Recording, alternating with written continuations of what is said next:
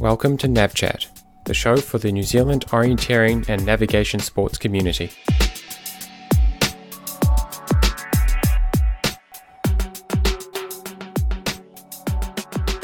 Tom, welcome back for another month. How are you? Hey, how are you? Yeah, um, I'm well here in Wellington. Uh, it's been a quiet month for me. January kicked the orienteering season off pretty hard, and um, February hasn't lived up to the events of January. It's been very quiet.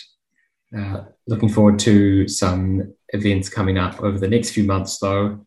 Uh, although um, certainly watching uh, the COVID situation uh, definitely open to um, events either getting getting cancelled if, if the, the case numbers is, is just putting too much pressure um, on people or yeah if the, there's there's obviously some threshold for me when the case numbers are just so high that I decide that maybe it's better to stay home. I'm not quite sure where that, that number is, um, but you say you've number. done you say you've done hardly any orienteering. It's been cranking here in the Waikato. Really? Last week I oriented three days in a week. It was pretty good. We've got our um, there's a summer sprint series, which is mean because it's not just a summer like street row game. It's like basically sprint orienteering, which is real cool. The course last week, I reckon, would not have been out of place in a um, higher grade event. It was it was really good. We used like some schools with some really awesome route choice through some streets and had you kind of gassed physically when you went into the technical terrain, just like we were talking about last week. Um, the course setter had set it really well to mix the physical with the technical challenges. Uh, we've had a summer uh, farm event, which was really good, some rock terrain down near Wharepapa in South Waikato.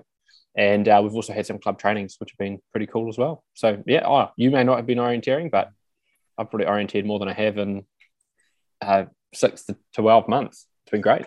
Yeah, that sounds like a good mix. And most places in New Zealand can do sprint orienteering like that. There's always, always a college somewhere. Yeah. Oh, so, it's it's pretty good. I there's a lot of pretty good sprint maps around Hamilton. Yeah. Hey, Not a bad spot. Yeah, just another question. You've got Godzone coming up. Yeah. Yep. Tomorrow. I'm uh, hopping on the plane down to Queenstown and then yeah. heading to Wanaka. And we know where the start is now. Going to be kicking off from Jackson Bay down on this down in Southwestland. Should be sweet, pretty sweet. And we know it's a traverse course, they've called it. So we're expecting to go across to the East Coast. Mm-hmm. Um, but who knows? Haven't got maps yet. Yep. Uh, there'll be tracking as usual. Um, we're team for some reason, team number one again makes it easy. We mm. pop on pop in at the top of the list, Ataraxia Macpac. So keep an eye out. But there's also tons of tons of other orienteers. Greta Narston is making her expedition wow. racing debut. Cool. Um, who else have we got in there? Obviously, all the regulars, Chris and yeah. um, Rachel Smith. Um, yeah. yeah. plenty of orienteers if you look through that mm-hmm. entry list. And how are you feeling personally going into this, your fifth or something, Godzone? This is my sixth Godzone, sixth, seventh yeah. expedition race. Yeah. Yeah. Um, good. We've got the same team as last year. Last year, the four of us hadn't done anything together. So we've got infinitely more experience this year.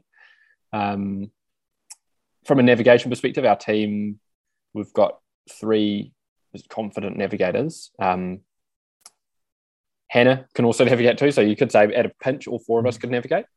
Um, but Sean and I share the navigation. We both have very, very different navigation styles, which we have kind of incorporated into how we race. It's quite good. You kind of have two people who uh, navigate using quite different information. And then as long as you have good communication and can integrate that together, you develop redundancy in your navigating.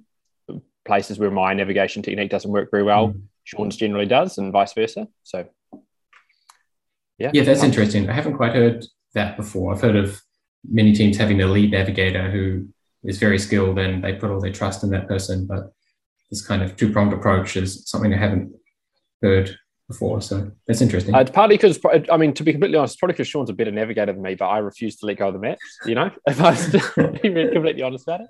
No, we've each got our strengths and weaknesses. Um, and uh, we're both quite happy to navigate for the race and we've got a pretty good environment in our team where two of us navigate, and then we've got Jeansy in in the background who is able to navigate himself as well, but can act as like the kind of kind of brains of the operation, I guess, kind of behind it, who is very good at having and very experienced now. He's done more races. This is his ninth race. So uh, is very good at kind of helping to integrate that information as we go. Um, it just means that we can carry more speed and that's what redundancy is in navigation, right? If you can add redundancy while maintaining your speed, you're going to make fewer mistakes. Yeah, well, that sounds really interesting, and good luck for mm. the racing ahead. Thanks, uh, man. We'll be watching with a lot of interest as you guys get closer to the top each year. You're doing this, so um, that's really cool to see. So, yeah, should we get should into our uh, feature guest yeah. this month? Mm, yeah, this one, this one. I mean, it's on a on a on a racing theme, mm. um, not event racing, not orienteering, but it's about some of the um, Canterbury-based junior elites, juniors, elites who have uh, took upon themselves to organise some pretty mm. exciting racing in the um, Canterbury Port Hills. Um, Dougal Sheppard's who you caught up with. Shall we have a listen? Yeah, let's have a listen to Dougal. How's it going? Hey, Dougal. Thanks for coming on NavChat. No worries. Thanks for having me. Yeah, so I saw you get you guys were organizing some some races, and I wanted you to tell us about uh, what these races are, what it's like uh, being like a young organizing team, and yeah. So, what's the uh, initial idea? Who had who started this off? Um, so it kind of stemmed from um, the Wild Things um, running group. There's there's a Mount Vernon challenge um, and a few other kind of local, just like up and back sort of races. And so, for um, those that don't know, Mount Vernon is uh, in the Port Hills, right? In the Port Hills, yeah. And then and pretty accessible. Um, is that straight one, up from town? Yeah, from uh, Mount Vernon one's from Mount Vernon Car Park. Um, just goes up Mount Vernon and comes down the farm track, one of the other tracks. Um, and there's been a couple of them, um, just sort of fun free like local races. Um, and then yeah, I was thinking, well, um, like surely there could like be a wee series um, for it. And so I had some chats with um, some guys about just like sort of a free series, um, just a fun thing. And then we're like, oh, well, um, I talked to Scott Smith, um, who has the Crazy Care um, events, and we are like, oh, surely make it a wee a wee side hustle and um, make some money to go to Europe this year, hopefully. And um, yeah, so it came from that. How many races are you planning to put on in the series? Uh, three. So we just had our second one last night. Cool. Yeah. And how long are these races? And yeah, what, what format are they? Are they a straight running race? Yeah, so they're around about eight Ks. Um, each week they summit a different peak in the Port Hills. Um, and we've found the winning times have been about 40 minutes um, for Joe.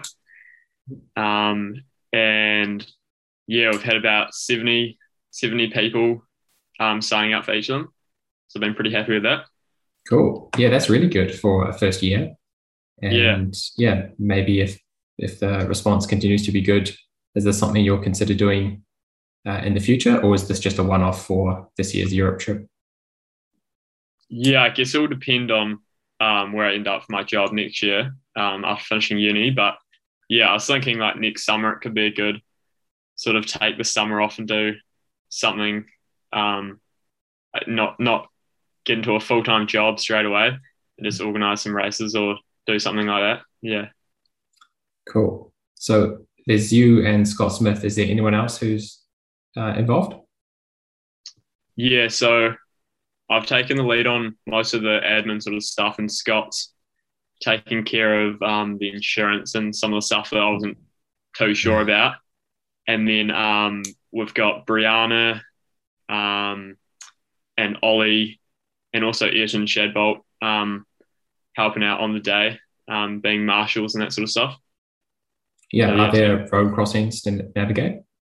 Yeah, um, normally there's one or two because you have to go across the summit road to get to the peaks. Yeah. Oh yeah. Is there anything else that you've learned while trying to organize these races? I mean, yeah, maybe you've learned a bit about the health and safety side also. Yeah, we've done a little bit of health and safety sort of stuff at uni. So using that um, in dealings with the council um, was definitely a key sort of learning. Um, yeah, a couple of like back and forth things with the council, like that kind of seemed like um, not the obvious way of doing things. Like I put in the health and safety plan that would put out signs just to show, like, say, um, runners will be crossing. And they said, oh, well, if you're going to do that, you have to have a full traffic management plan. I was like, oh, I don't want to get involved with that. So they just said, oh, just take away the signs and then you won't have that issue. And I was like, what? Like, surely, like, yeah. And that's kind of transferred to my work, my, my actual um, summer work in forestry as well, because they have that same problem with putting out like trucks, trucks crossing signs. Um, and the boss said he just puts them out anyway because like he thinks it's it's beneficial for the for the community like to actually have them there. So yeah, health and safety and um, insurance and like public liability sort of stuff was definitely new stuff.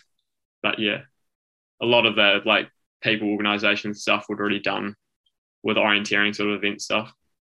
Yeah. Yeah, that, that's really cool that there are some people who are getting familiar with these skills because I often feel like it's something that many of the people involved in organizing orienteering don't want to deal with. And so having yeah. those skills uh, makes you a huge asset to uh, organizing orienteering events in the future. So yeah, that's really cool mm. to see younger people getting those kinds of experiences. Yeah. Yeah, cool. for sure. So good luck with the the third and final one uh, of the series. And yeah, I'll keep a look, keep a lookout for your events in the future. Awesome. Cheers, Gene. Did that remind you, listening to Dougal, of that race that we organised many years ago in Auckland, fundraising trail running race that we did? Oh yeah, yeah, it, it did actually. Uh, Enduro Trail Run. Yeah. That so was, that, that, uh, was a different. Well, we tried time. Yeah, we tried to bring the. It was mainly, I think, uh, your brainchild. I think bringing the uh, timing, SPORTident timing into trail running with some uh, intermediate time sections that were worth extra points. Yeah, maybe before its time, yet, to be. I still think I still think it's got its merits. I still think it's got its merits. One day, Enduro Trail. If anyone's got an idea, wants the end wants to organise an event, Enduro Trail Run. Yeah. Um, so Enduro has in copying off the, the mountain bike Enduro style. Yeah. hey, for these guys, they could do it. They could use SPORTident timing you have a king of the mountain and a descent yeah.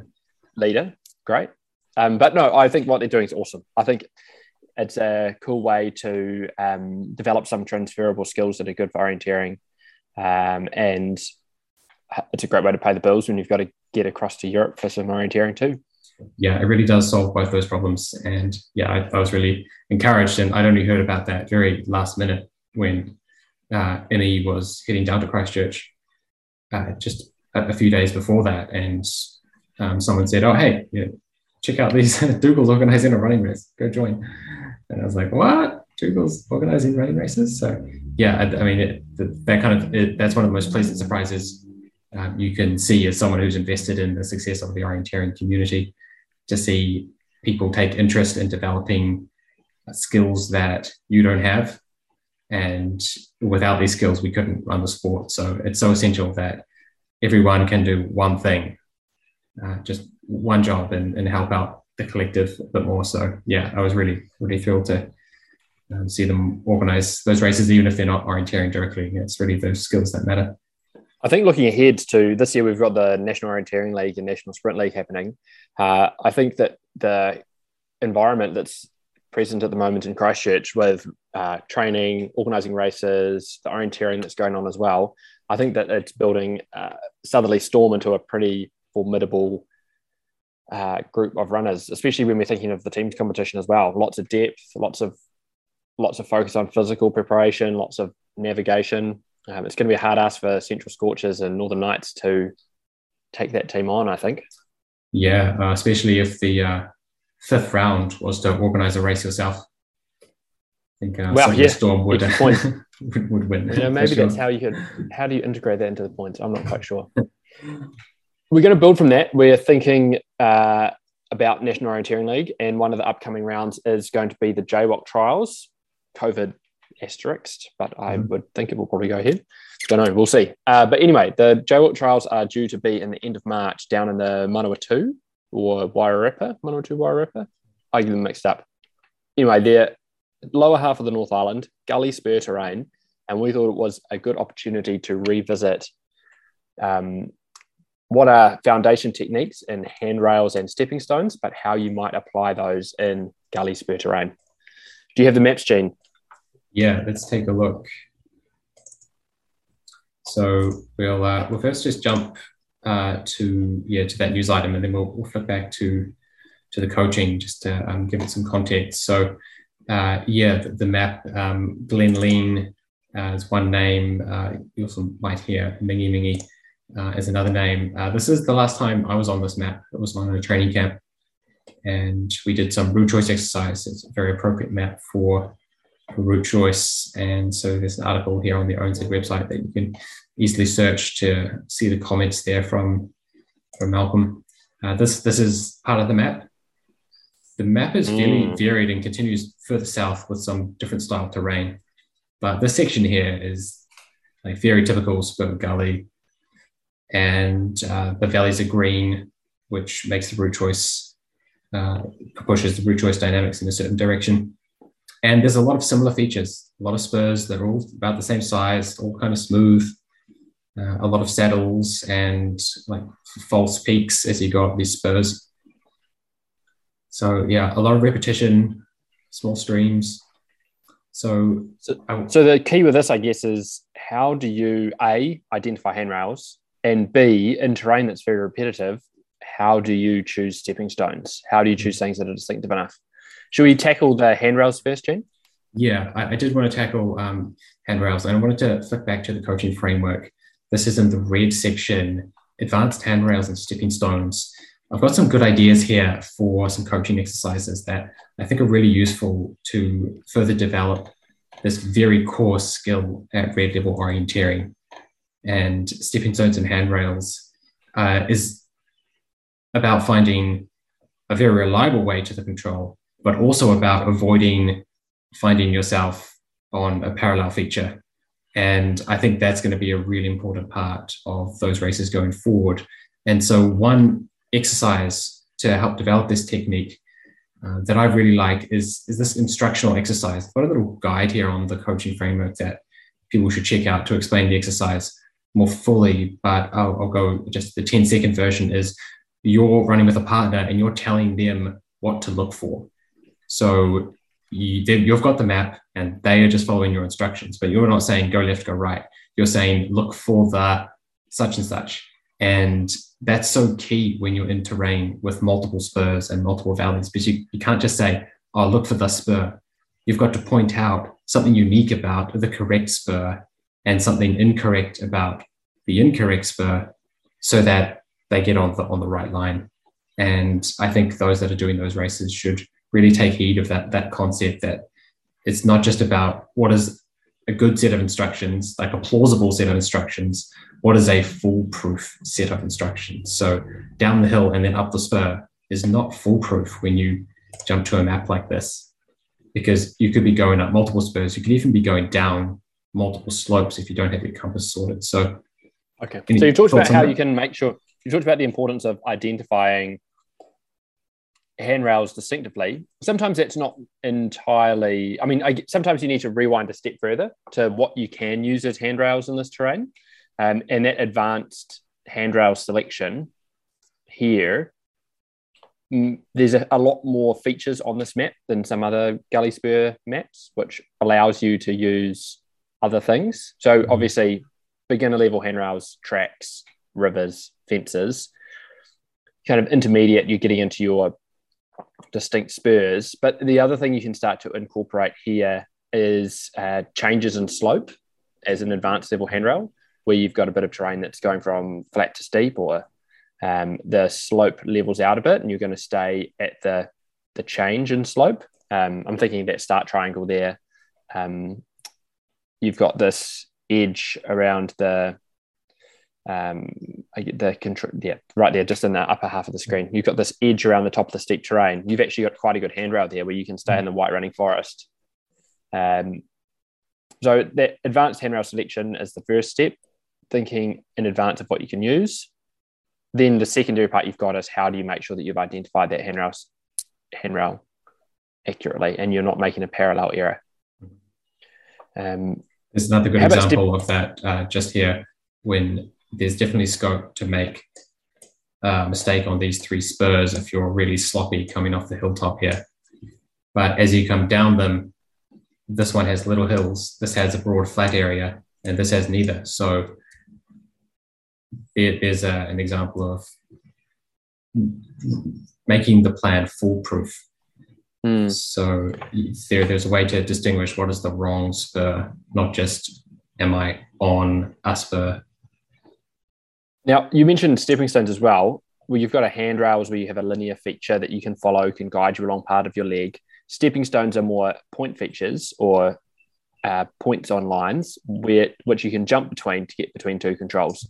Now, there are some really typical stepping stones that gully spur terrain gives us, which I think probably one of my favorite stepping stones around, which is a really distinct saddle. Um, trying to link up saddles is a great way to make sure that you're in just the right spot.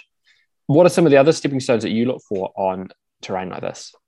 Yeah, well, firstly, I just just owe that that the saddles are, are really useful because not only does it tell you you're on the right line, it also tells you exactly where your height is. So uh, they're really good. Uh, on this map here, you've got some of these small hills that are stony as well, these little rocky outcrops. So uh, if if you're even near near some of these these little guys, uh, that's going to stand out quite a lot. So, so that's the next best one, and it just gets trickier from then on. I also like these trees, these distinctive trees. There's a lot of them over here by this number eight and number nine. Mm-hmm. They will stand out when you've got um, a pine forest that's very uh, every tree is the same age and planted at the same time, and then you have some totally different tree species uh, planted under the canopy, just growing under the canopy, then uh, it stands out. You know, someone telling you to look for a tree in a forest sounds ridiculous until you realize that it's a different kind of tree. Uh, mm. And so that, that's that's all examples of point features. The other thing you can use as a stepping stone is you can use an intersection with a handrail, so like crossing a handrail perpendicular. Mm-hmm. Um, the kind of typical teaching on that is when you cross a linear feature, you should identify where you've crossed it. Um, often you can use that by looking at other things, but I think that in gully spur terrain, one of the really useful applications of that is checking your direction when you cross creeks and, and roads. You can see here this map's basically intersected in multiple ways by this track network as well as this large creek network. You can say, oh, I'm going to cross the creek and then climb the spur. That's, like you said before, asking for trouble. Better to make the creek into a stepping stone and say, I'm going to cross the creek at this point. I'm going to check my, I'm going to know I'm at that point because I'm going to check my direction. And then I'm going to climb the correct spur, which has this characteristic about it. What do you think about that? Yeah, yeah, I think that's a great point. And the intersection of interest in a lot of these, uh, a lot of kind of legs like you've described could be a stream junction or a, a stream branching. And instead of just leaving the stream where you feel like leaving the stream, maybe stay in the stream a bit longer so that you get to the junction. And then when you leave the stream, you know precisely where you've left the stream. Uh, no ambiguity. Or, or maybe there's something that crosses the stream, like a fence or a track. Continue on just until you get a um, 100% confidence in, in where you are. Cool. All right. So let's wind this back to a little summary. So we're going to say, first of all, handrails and stepping stones have some uh, important considerations in gully spur terrain. Um, the first point we want to make is around handrails. You want to make sure that you're choosing something distinctive you can identify um, and avoiding parallel error. You're wanting to consider things like saddles and other point features that are distinctive when you're thinking of stepping stones. And then lastly, don't forget that a handrail if you cross it at an early point, can also become a really useful stepping stone for moving through this terrain. Um, lastly, have a check of the coaching framework in advanced or in the red section, and it kind of runs this down again. Mm-hmm. Yep. Including some training exercises. Great. Yeah, some, good training exercises there to really help develop the skills that you went through. So check them cool, out. Cool. What have we got in uh, the news this week? Yeah, so we do have some racing coming up. Um, like you said, uh, this is um, my first time I'm entered. Uh, this will be my first time doing a uh, knockout sprint. So I'm looking forward to this. I've done a knockout sprint training and thought it was quite interesting, actually. I didn't think it would be my thing, uh, but yeah, it seems cool. So I'm looking forward to racing this and a bit nervous already. It's so head to head and it's so decisive and cutthroat who, who the, the winners and losers are. So, um, yeah, I, am d- definitely a little bit nervous about going head to head with people. So, yeah, let's see. Let's see what this is like. So, we've got a whole bunch of sprint racing in Palmerston North uh, over next weekend. And yeah, looking forward to it. Yeah. Oh, this Palmerston North is made for sprint orienteering. It's got these maps are all excellent. I think Massey University is probably one of my favorite sprint event, sprint maps in the country. So this will be cool. Um, I'm going to be in the hills for Godzone, so I won't be there. But hopefully, COVID pending, um, you can all go ahead.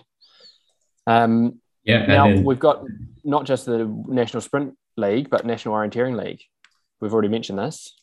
Yeah, so we have some more more races, some more, more points, more points up for grab in the uh, National O League. So I'm not going to be racing this because I'm actually involved in planning some of the courses. So I'm on the, the sidelines for at least the long distance.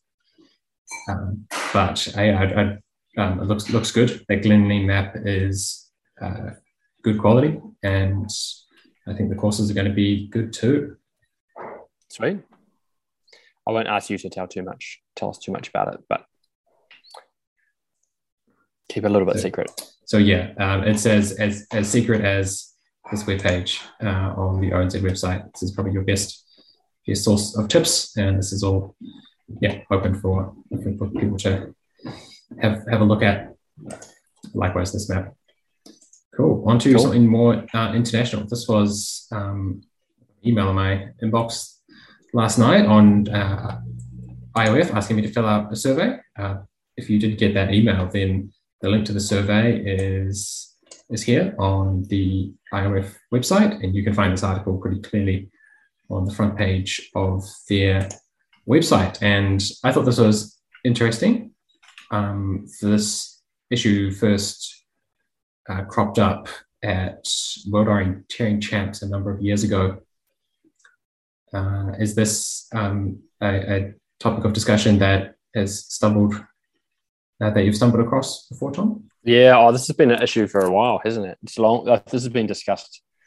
I'd say probably for close to ten years, at least, probably longer. Okay. It's been a discussion point ever since I've been a mm. kind of when, when I was an elite. Yep. Um, yeah, should men as a men and women have the same length long distance? Probably, I'd say. I mean, that's what I'd say. But yeah, um, I it doesn't mean the same course. It just means the same winning time. I think that makes complete sense. Yeah. So Mind you, a lot of sports are pretty backwards when it comes to this. Cycling is also the same, pretty backwards.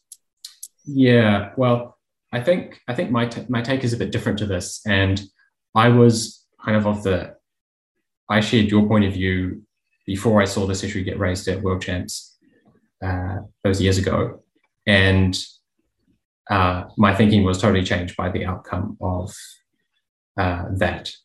And Why was that? My thinking was that I just I, I now realize I take issue with the question, or at least the presentation of the question, and that's well, we've got a, we're assuming that IOF is the right person to or the right group to be deciding what the course lengths should be, and obviously they're the, the only people who can sign off on what the course what the winning times should be. But what they did at that World Champs is they asked all the women uh, in, in the field to vote, right? And whatever their outcome is, I, I'm in, indifferent to. I mean, it, it, affects them and really them alone. So um, the idea that people who were not actually in the competition are deciding on what the people in the competition um, ought to be doing, or at least you know deciding for them, uh, just actually struck me as as the mistake that's been being made and, and, maybe making the whole discussion kind of obsolete. Did, did, that kind of make sense to you, the way I described it? Uh, sort of. You're saying that you think that um, you're saying that the people who it affects should decide.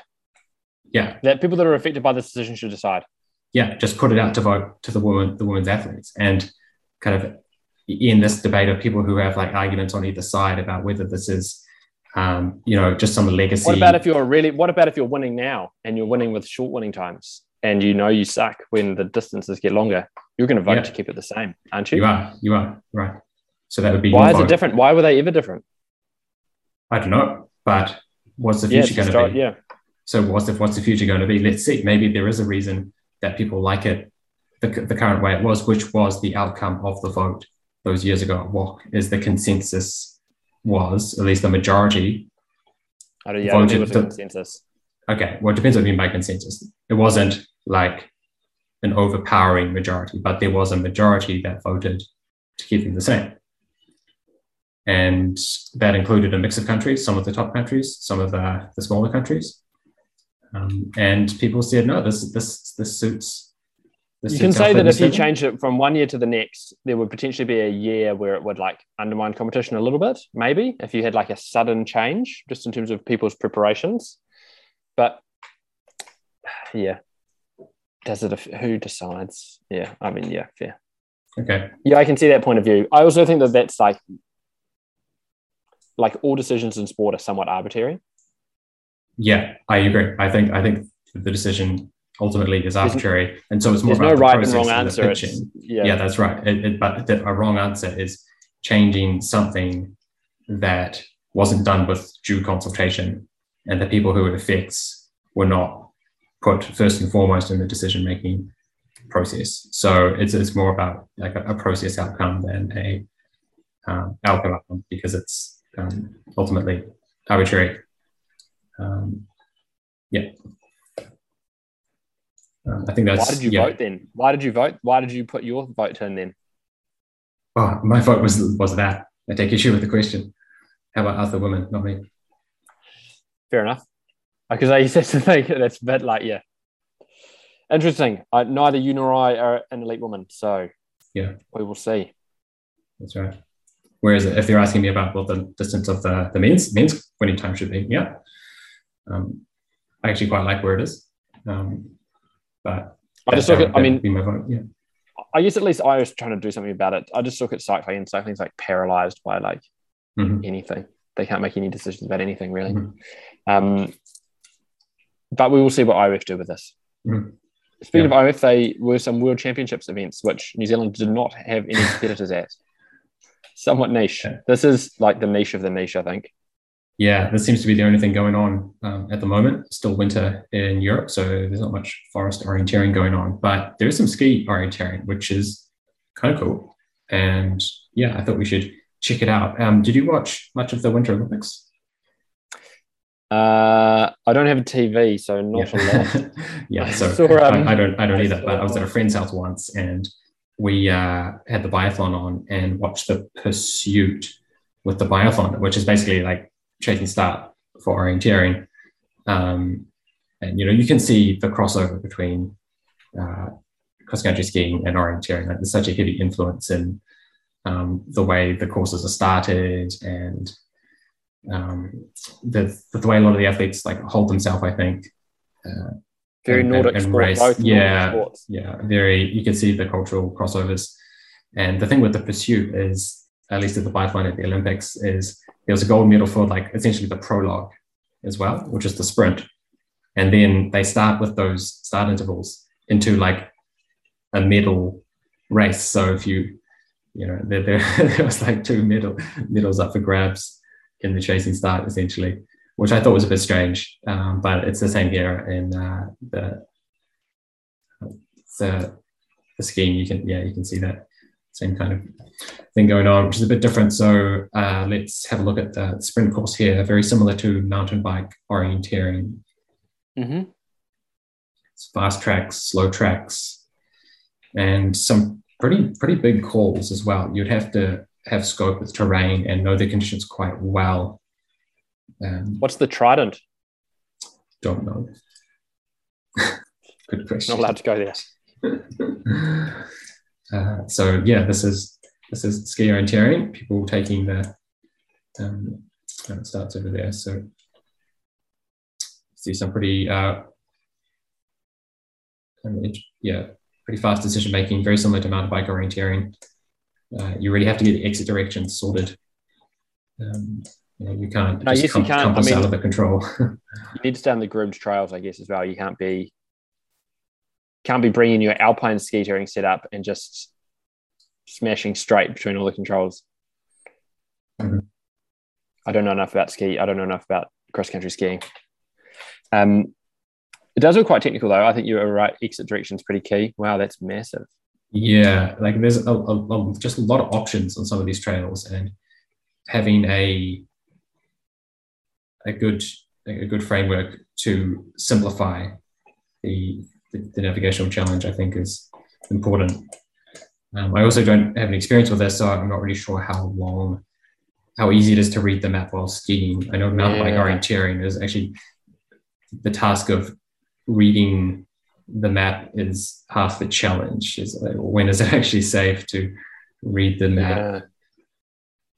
So, and here's a couple pictures of the terrain. So this is a groom trail, one of the the bold what the bold thick mm-hmm. green ones. So uh, that that's fairly um, fast fast travel compared to some of these uh, smaller ones, uh, just between the trees. Um, powder looking pretty pretty thick there. So you can see why it's definitely slower going on these mm. groomed ones.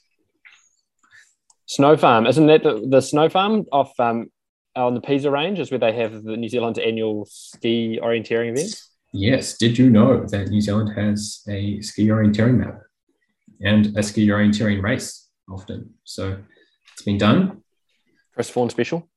Yeah. I think isn't he? Wouldn't Chris be one of the best I mean, I, would say he's defending champion.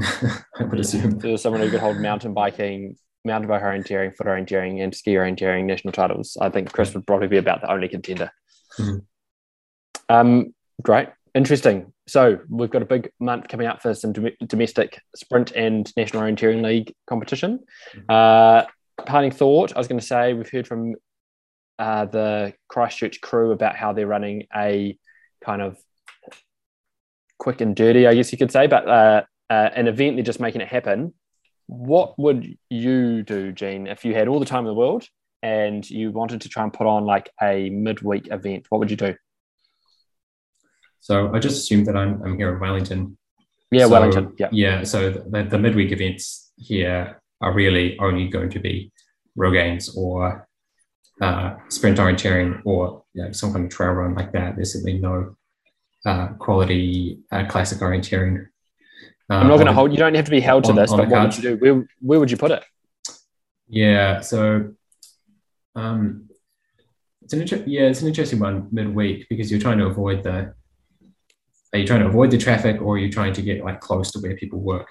So Mount Vic, Mount Vic. Yeah, yeah, that's right. Like if you can hold get it organized early enough, then people can do the event close to where they work and then commute later when rush hour's over. So that seems pretty smart. And I'd definitely be in favor of uh, yeah, easy access, urban, urban style orienteering. And I think that's why Summer Series in Auckland has been so successful. Uh, it's if you're close enough, I guess it's very accessible. There's always enough people who are like close enough to event that there's always a big turnout. And it's also accessible in the sense that anyone with just a smidgen of navigation know-how can have a good time. Um, it's it's not intimidating. Uh, it's not, yeah, uh, elitist in any way. So, yeah, I I, I kind of like I I'd like more the sprint stuff where the mapping is actually like decently reliable, not like these kind of old school urban maps that. Uh, so you just, you do a Wellington somewhere urban up to date sprint map single sprint course? Yeah, single probably single sprint course or, or Rogaine. either way, I think it's as long as the map's good and as long as the control placements are interesting. Uh, yeah, that's that's all good. There we go. we got there. Fair enough. Came to a resolution, but yeah, you had me on the spot. I hadn't really um, thought about how to do that, but it's a good question to answer. How about, how about this? How about this? What about if you have like Hamilton, limited places to run? Mm. You have your set terrain. So, for instance, we've got this like Hillary Hope Reserve, which is on the way out to Raglan. It's got maybe like five tracks that you can kind of link up. And I reckon you just have like a three or four control Rogaine and you just move them slightly each week. So it's more of a pack run. You, if you do that, you either do the four course, the three course, the two course, or the one course. You choose whichever way to go. So there's an element of choose your route, but it makes use of this like uh, relatively restricted area to get between them. So yeah. it's a mixture of a pack run with some very basic navigation. Mm. That's mine. Yeah. That would be mine. Yeah, good use and certainly applicable to all the people out there who are uh, just getting into. Um, it's a gateway drug. that'll yeah, be, yeah, that'll be your gateway, gateway drug. And yeah, a lot of the the Rogainers and the adventure racers uh, would find that really suitable. So that makes sense. You should have talked to Dougal about the enduro trail, trail run. trying to sell them for the next season. Yeah. Just royalties, royalties, royalties, please. no, they can keep them. Anyway, good to chat, man. We'll see you next month, Tom. Yep. See ya. If you liked the show, please support it by sharing this podcast with one person who would benefit from it. The best place to find more content like this is at genebeveridge.nz where you can find years of training blogs, race reports, podcasts, and coaching videos. If you don't want to miss future episodes, I recommend subscribing to my newsletter by visiting genebeveridge.nz or by following on social media, Perfect Flow on Facebook and Gene Beveridge on Instagram. For Q&A, send messages to nav at perfectflow.nz.